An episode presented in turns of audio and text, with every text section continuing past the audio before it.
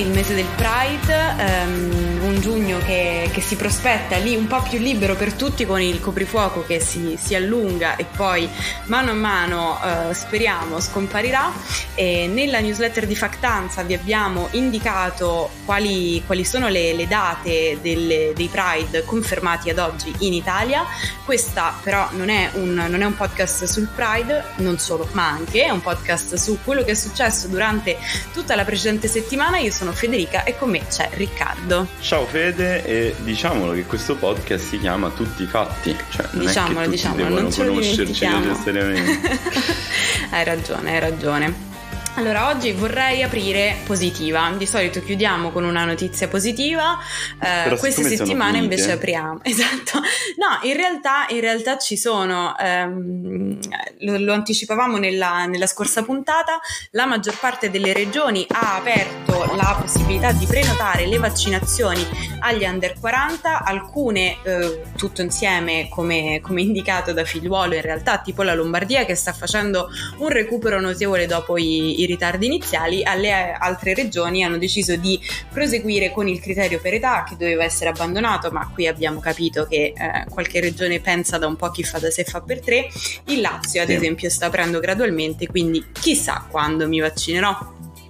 Sì, in molte eh. regioni si è aperto agli over 16 e peraltro c'è anche questa notizia a cui un po' avevamo fatto menzione la scorsa settimana che l'AIFA, l'Agenzia Italiana del Farmaco, ha autorizzato la somministrazione del vaccino di Pfizer per le persone, cioè gli adolescenti tra i 12 e i 15 anni e quindi questo significa che magari tra un po' quando finiranno anche i giovani fino ai 16 anni eh, si potranno vaccinare quasi tutti Esatto, esatto.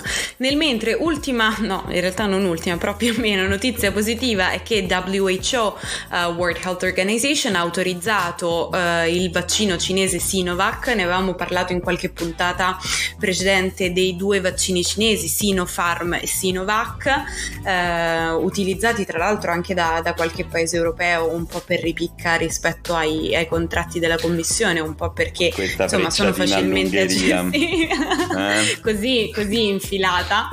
E, e, niente, quindi Amici sai, i vaccini ungheresi. sono tanti. No, no, non ho nulla contro gli ungheresi, contro il, il loro governo assolutamente Qualcosina non liberale, forse qualcosina. Bene, notizie positive finite. Iniziamo Passiamo. con quelle brutte, che sono un po' la nostra specialità. Eh, vabbè, dobbiamo levarci questo enorme dente del giudizio, e cioè parlare dell'Ilva, eh, cominciando a dire che insomma eh, la questione, in ba- tanto un po' avete sentito tutti che si è parlato lungamente dell'Ilva questa settimana perché ci sono state delle prime condanne, condanne in primo grado rispetto a un processo che si chiama ambiente svenduto, eh, processo mm-hmm. su eh, varie irregolarità che sarebbero state commesse sul disastro ambientale, sulla gestione del, mm, del, de, dei rifiuti ambientali dell'acciaieria ex Ilva, che ora non si chiama neanche più Ilva, ma ArcelorMittal. E, mm, e, niente, sostanzialmente, insomma, ricorderei brevemente che quando si parla dell'Ilva l'eterno dilemma è sempre lo stesso, e cioè una fabbrica che dà da mangiare a metà città eh, perché a Taranto maggior, moltissime persone lavorano all'Ilva e quindi è un, è un, posto che ha creato tantissimo lavoro. Eh, chiuderlo significherebbe appunto far perdere lavoro a tutte queste persone dall'altra parte inquina tantissimo e quindi c'è questo grande problema. Tra l'altro sappiamo che a Taranto eh, sono stati registrati molti casi cioè un'incidenza particolare di, di tumori, eh, esatto. sebbene per ora non, non del tutto confermata, eh, però insomma ci sono delle prime evidenze a livello scientifico che possa essere, che possa essere condizionata dalla presenza dell'acciaieria e questo certo. ovviamente insomma è sempre lì, salute pubblica, lavoro, le due cose a un certo Tra punto possono anche coincidere. Tra l'altro, guarda, prima che eh, insomma stavamo facendo la scaletta e mi stavo, mi stavo, guardando un po' di cose, sono andata a ripescare qualche, qualche, foto dell'inaugurazione proprio dell'Ilva degli anni 60, che era stata addirittura mm. inaugurata da, da, Saragat, che era al tempo Presidente certo. della Repubblica, facendo una grandissima campagna proprio sui posti di lavoro che avrebbe creato. Chiaramente la consapevolezza dei danni ehm, ambientali e alla salute che eh, posizionare una, un'acciaieria nel mezzo mezzo di una città avrebbe creato era forse mh, minore di quella, forse anzi sicuramente minore di quella che, che abbiamo oggi, però l- la propaganda appunto sull'acciaieria si basava proprio sulla creazione di posti di lavoro, sul eh, risanamento del, dina- del divario nord-sud, che insomma è un, un topic a cui certo. noi italiani siamo attaccati dalla notte Anche perché erano anni in cui moltissime persone dal sud si trasferivano al nord per lavorare, esatto. quindi creare dei posti già lì eh, era un, esatto. una piccola rivoluzione.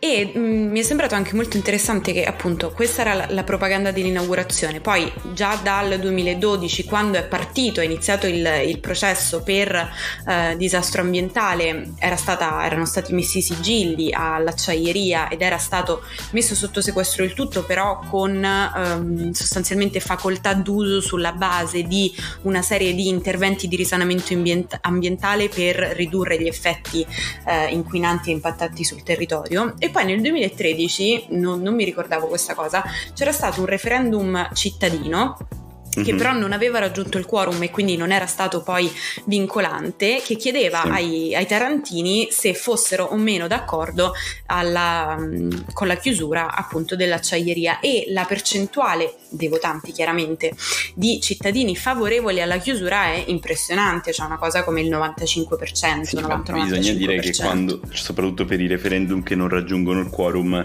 eh, è molto evidente che chi va a votare va quasi sempre a votare esatto, per votare. Sì, sì, sì. Eh, appunto a favore della, eh, in questo caso della, della chiusura dell'ILVA eh, e chi invece non è andato a votare era, era come se votasse no, quindi appunto mh, mm, ci, ci, sono, non, non, è che tutti siano ci sono d'accordo. proprio due fazioni, no esatto, però sono, è molto netto no, il, mm, il, divario tra chi eh, è chiaramente legato all'acciaieria e ha interesse personale o meno, che l'acciaieria continui ad operare e chi invece sì. eh, ne vorrebbe la chiusura, anche perché questa acciaieria è proprio nel bel mezzo della città e anzi alcuni dei quartieri più sviluppati di Taranto, che poi è diventata una delle città industriali del sud Italia, si sviluppano proprio attorno a, all'acciaieria stessa. Sì, eh, sì, perché, e poi arriviamo a, alla sentenza, perché dal 2012 nonostante l'ILVA fosse stata messa sotto sequestro,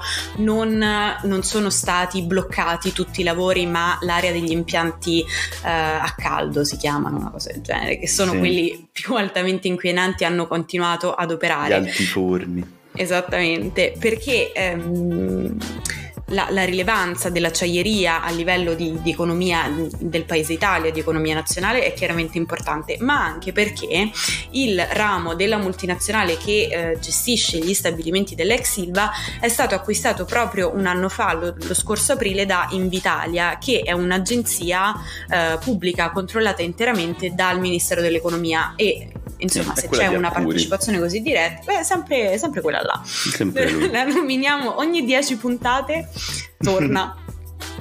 Quindi questa è un po' la situazione. Cosa dice la uh, sentenza? C'è un processo lunghissimo che... di più di 5 sì, anni e arriviamo. Esatto. E, e, ricordiamo che è una sentenza di primo grado e come faceva notare qualcuno questa settimana sui giornali eccetera, e capita spesso che le sentenze di primo grado siano un po' esemplari per poi magari eh, anche smorzarsi nel corso, certo.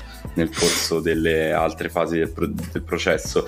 Allora, eh, c'erano 47 indagati tra persone mm, eh, fisiche e giuridiche, diciamo, ci sono state 26 condanne, eh, moltissime, non starò qui ad elencarle, menziono sono quelle più eh, clamorose, diciamo, che, di cui si è parlato di più, che sono quelle di Fabio e Nicola Riva, ex proprietari amministratori dell'azienda, che sono stati condannati rispettivamente a 22 e a 20 anni di carcere ehm, per concorso in associazione a delinquere finalizzata al disastro ambientale, avvelenamento di sostanze alimentari e omissione dolosa di cautele sui luoghi di lavoro. Eh, prima di passare alla seconda parte della, di quello che volevo dire sulle sentenze, mi fermerei un attimo eh, su, su, su, su, questa, mm, questa dicitura, no? sul fatto del, eh, dell'associazione a delinquere finalizzata al disastro ambientale. Allora, mm-hmm.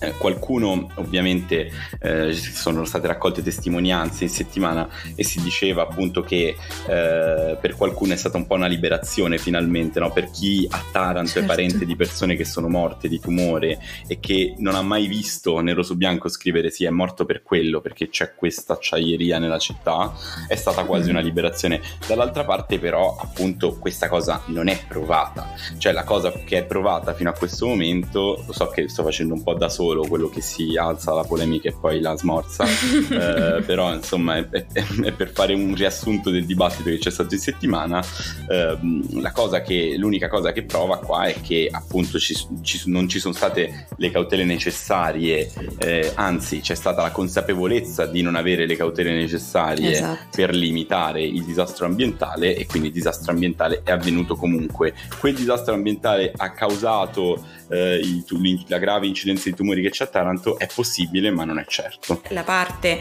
eh, più politica che coinvolge soprattutto Nichi Vendola, mh, mm, presidente la, della regione Puglia, lo sappiamo. Dal 2005 al uh, 2015. Esatto, quindi a cavallo della, faccio, mi faccio della un chiusura. checking al volo.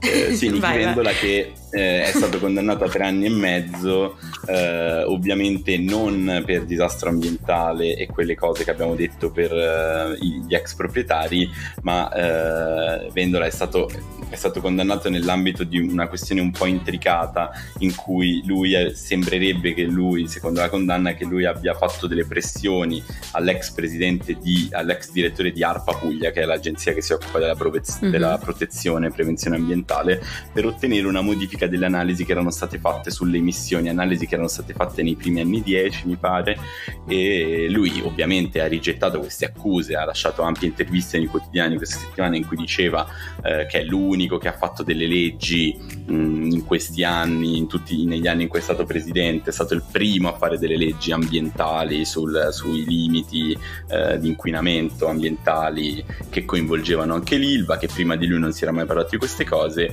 e che eh, l'ARPA Zappa nelle sue, nelle sue, valutazioni non è mai stata benevola e che quindi e che non è dimostrato il fatto che lui abbia avuto un'influenza. Vedremo se poi eh, la cosa che dice lui, che ovviamente ha fatto appello contro la sentenza, sarà in qualche modo confermata o smentita.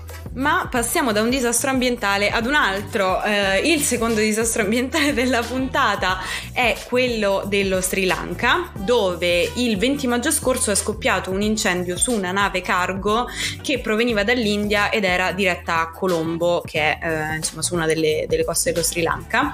Questa nave che cosa trasportava? Una quantità di, di sostanze pericolosissime e estremamente dannose per, per l'ambiente, quindi era già un, era un disastro ancora galleggiante, no? E, e adesso insomma, mm-hmm. non galleggia più.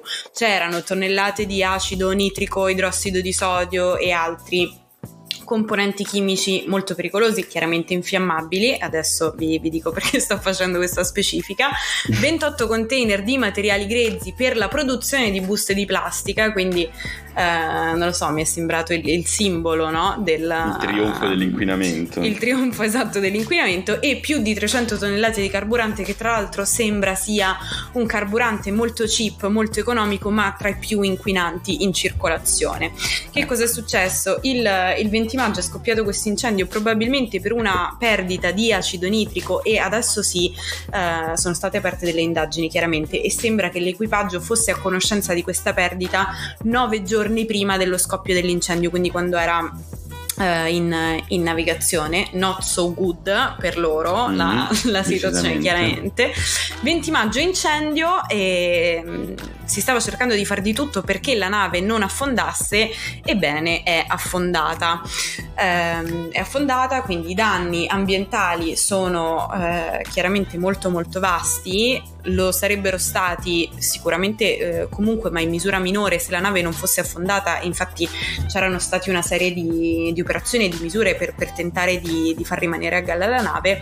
Con, il, uh, con l'annegamento della nave i, i danni sono ancora maggiori perché chiaramente si è tutto disperso nel mare la pesca è stata vietata a, fino a 50 miglia dal, dal luogo del, del, naufragio, però non si sa bene ancora eh, quanto duraturi nel tempo e quanto geograficamente estesi potranno essere questi, questi danni. Il, il, Ministero dell'Ambiente dello, dello Sri Lanka sta mettendo in atto tutta una serie di eh, misure per, per, prevenire il più possibile, per arginare anzi il più possibile i danni. Adesso, disastri ambientali sono finiti, ma andiamo su disastri politici? No. Andiamo su disastri. No, non lo so se è un disastro politico, Vabbè, però una, è sicuramente uno dei. Cioè, c'è un bella nel senso, dicevo, bella nel senso di bella grossa, una bella novità eh, in Israele dove, eh, vabbè, intanto diciamo brevemente che in settimana è stato eletto il nuovo presidente Isaac esatto. Herzog. Eh, Herzog mm-hmm. mh, però insomma, chi fa il nome, il, il nome forte poi di Israele sappiamo che è Benjamin Netanyahu, l'attuale attuale primo ministro, primo ministro da 12 anni, eh, che potrebbe per la prima volta stare fuori da, mm, dal governo. Dai giochi, eh, dai giochi. Sì, Perché esatto. in scaletta ho scritto fuori da un'altra cosa, invece sì, esatto. Ho, ho, cercato di, di, deviare all'ultimo da quello che ho scritto.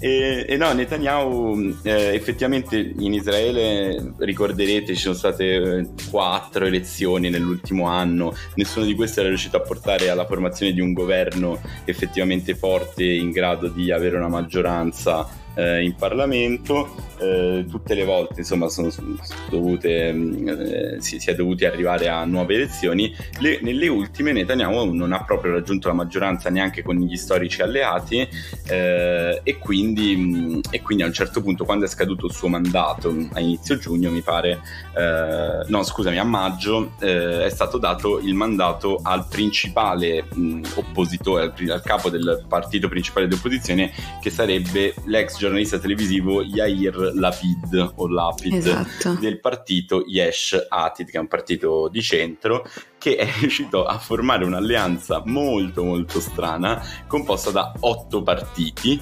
Quindi sono otto partiti che arrivano alla maggioranza in Parlamento, ma è una maggioranza tipo di un seggio, in realtà, quindi esatto. anche abbastanza risicata, ed è una maggioranza che avrà bisogno di... Ehm, di trovare una, mm, una, fiducia in Parlamento che in realtà non è scontata ancora. Quindi sì, il governo diciamo che... sembra essere formato, hanno fatto questa, questo patto uh, di governo, tipo quello del Movimento 5 Stelle con la Lega, no? però in otto. Quindi pensa che quanto infatti, può essere difficile metterli Guarda, d'accordo. ti stavo proprio dicendo che se i, i nostri governi sono governi di larghe intese, quello Capito. israeliano non si sa come deve essere perché nella stessa coalizione siedono uh, partiti nazionalisti ebraici che non riconoscono lo Stato palestinese, che vogliono l'eliminazione di, di tutti i territori cosiddetti palestinesi e il partito arabo israeliano, Lista Araba Unita, che diciamo non è che proprio abbia la stessa opinione, no? chiaramente perché eh, appunto rappresenta una, una, fazione totalmente diversa ed è una, un unicum, una, la prima volta sì. nella, nella storia del governo Israele che sieda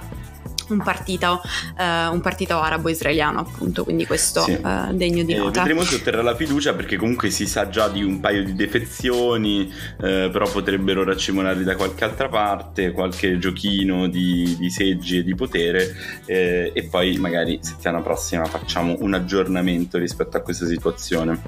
A proposito di aggiornamenti, vi aggiorniamo brevemente su come sta andando la, la situazione in Bielorussia. Um, il governo ha, vi ricordate la storia dell'aereo deviato fatto atterrare a Minsk per arrestare il giornalista politico, ne abbiamo parlato nell'ultima puntata. Adesso il governo bielorusso, moderatissimo, ha temporaneamente vietato ai propri cittadini di uscire dal paese, quindi diciamo che eh, non è proprio una, una situazione più tranquilla. Esattamente.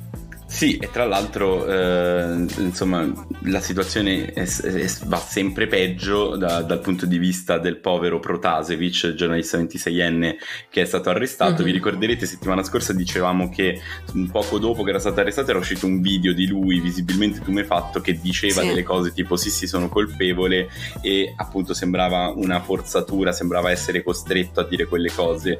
Questa settimana è uscita un'intervista ancora più lunga dove lui ammette ancora più estesamente probabilmente delle colpe per cui rischia 15 anni di carcere e tra l'altro ricordiamo che in Bielorussia c'è la pena di morte per, reati, per alcuni reati di terrorismo, cioè è possibile. Um, mm-hmm. E lui appunto ammette una serie di cose, tra l'altro piange dicendo che vorrebbe un giorno formare una famiglia eh, e dice che ha capito perché Lukashenko eh, lo ha arrestato e che Lukashenko fondamentalmente ha ragione, ma un'intervista stranissima dove a parte che non si è mai visto che tu prendi un detenuto e gli fai fare questa specie di confessione, quindi già di per sé molto certo. strano, un po' delle scuse che non erano state richieste e poi dopo mh, anche strano perché quello che lo intervista non è un giornalista, cioè non è un professionista di, di, di quel lavoro, ma è uno che faceva parte di una precedente amministrazione di Lukashenko che è stato un po' messo lì quindi tutta questa situazione molto strana. Eh, intanto, se non sbaglio, eh, non mi ricordo più se abbiamo già detto perché ormai sono fuso, ma l'Unione Europea eh, ha vietato eh, agli aerei bielorussi di viaggiare nello spazio aereo europeo e anche di insomma partire e atterrare nei suoi aeroporti. Bene, invece chiudiamo con lo sport. Io do quella calcistica, tu dai quella ehm, eh certo. tennistica. allora, stanno per partire gli europei 2021, partono proprio dalla mia città natale del, del cuore. Mm, e vai. Quindi partono da Roma con la prima partita contro la Turchia, se non erro. Ho Bravo. fatto, ieri sera ho fatto un check con i miei mentori dal punto di vista calcistico, eh, con un anno di ritardo, chiaramente eh, dovevano essere nel Ma 2020. Vogliamo dire cosa hai scritto in scaletta sugli europei? No, no, no, non lo diciamo. C'è non scritto so solo che li allena Mancini so che l'Italia è allenata da Mancini perché ieri ho fatto una serie di domande basic, cioè quando iniziano l'11 giugno, quando terminano l'11 luglio, l'11 quindi luglio. un mese di partite, no perché poi me le dovrò pure vedere, quindi volevo sapere un po' il time span di forza, questa cosa. E partono da Roma con uh, Italia-Turchia, tra l'altro tornano i tifosi allo stadio perché sono ammessi, uh, mi sembra, 16.000, 16.000, tifosi e la nazionale italiana è allenata da uh, Mancini. Basta, qui Beh, si insomma, fermano. Eh non, non, potresti sapere più cose. Cioè, Dai, diciamo che tutte le informazioni brava importanti Chiave. ci sono. Eh, io dico due cose al volo eh, sulla um, decisione di Naomi Osaka, la tennista numero due al mondo, nonché una delle più forti eh, del circuito, eh, che ehm, ha deciso di ritirarsi da Roland Garros, uno dei quattro tornei più importanti, uno dei tornei del Grande Slam cosiddetto, che si gioca a Parigi sulla Terra Rossa in, proprio in, in, queste due settimane, cioè nella settimana che è appena trascorsa e nella prossima. Eh, se ne è parlato tantissimo tantissimo perché Osaka aveva inizialmente deciso di eh, non partecipare alle conferenze stampa perché diceva che erano un ambiente un po' complesso che lei non riusciva a gestire con un sacco di pressioni eh, in cui gli sportivi, i tennisti devono rispondere più o meno sempre le stesse domande, insomma tutte quelle cose che sappiamo di rito. Lei aveva fatto questo strappo comunque discutibile perché appunto è una cosa abbastanza senza precedenti, però aveva detto insomma nelle mie facoltà pagherò le multe di 15.000 euro Mm-mm. che devo pagare per non partecipare alle conferenze. Dall'altra parte la reazione è stata un po' anche dall'altra parte molto più discutibile perché gli organizzatori dei tornei del Grande Slam l'hanno un po' messa alle strette dicendole eh, che rischiava esclusioni maggiori, quindi un po' insomma tirando fuori i cavilli di regolamenti eh, come un po' minacciosi. E lei ha detto sapete che c'è, è meglio se me ne vado così si torna a parlare di tennis visto che io non volevo parlare e qua mi pare che si sta parlando più del dovuto, quindi si è ritirata la tennista numero due al mondo, è una notiziona, ma è una notiziona soprattutto perché ha indicato un problema di cui non si parla mai e cioè quello della salute certo. mentale dei, degli sportivi e nel tennis, che è anche uno sport veramente eh, devastante mentalmente, devastante da quel punto sì, psicologicamente. E, mm, insomma, non mi dilungo perché tanto se siete interessati vi sarete letti di tutto e di più, però per chi si fosse perso un pochino, questo è il riassunto di quello che è successo. Cos'è Roland Garros 101. Va bene, questo detto vi abbiamo raccontato le cose principali successe in settimana, questa è la nostra penultima puntata, la ventinovesima di, di questa stagione, noi vi lasciamo alla vostra domenica e alla vostra settimana, divertitevi da, da oggi, no, da domani per voi che ci ascoltate fino a mezzanotte esatto. e noi ci sentiamo prossima settimana con tutto quello che sarà successo.